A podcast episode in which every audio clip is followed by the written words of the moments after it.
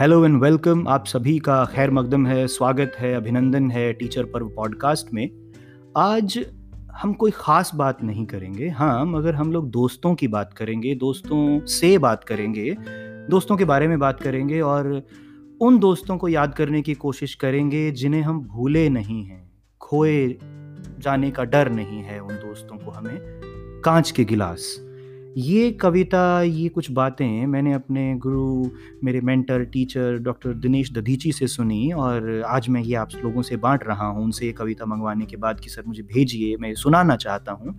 ये उनके पास कहीं से आई थी। हमें ये तो पता नहीं कि ये किसने लिखी है, पर ये पता है कि बात हमारे मन की है।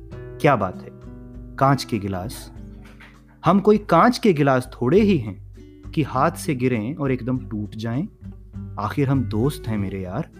हम कोई कांच के गिलास थोड़े ही हैं कि हाथ से गिरें और एकदम टूट जाएँ। आखिर हम दोस्त हैं मेरे यार। पहले हम एक दूसरे की नज़रों से गिरेंगे और फिर आहिस्ता आहिस्ता टूट जाएँगे। मुझे मालूम है कि ऐसे टूटने में तकलीफ़ तो होगी, लेकिन हम कांच के गिलास थोड़े ही हैं कि हाथ से गिरें और एकदम टूट जाएँ।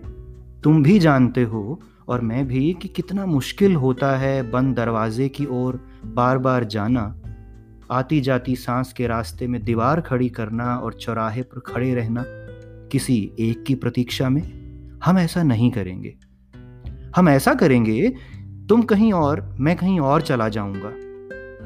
फिर मैं तुम्हें पत्र लिखूँगा कि मैं यहाँ पर कुशलतापूर्वक हूँ और आपकी कुशलता श्री भगवान जी से शुभ चाहता हूँ। और उस पत्र के उत्तर में, तनिक देरी के लिए तुम मुझसे माफ़ी मांगोगे और मैं तुम्हारी शादी की सालगिरह पर कोई छोटा मोटा गिफ्ट भेजूँगा और तुम पिताजी के अचानक गुजर जाने के गम में मुझसे हमदर्दी जतलाओगे और मैं तुम्हें ईद मुबारक कहूँगा और तुम मुझे दिवाली की शुभकामनाएँ भेजोगे और फिर इसी तरह, आहिस्ता आहिस्ता 31 दिसंबर की वो ठंडी शाम आ जाएगी।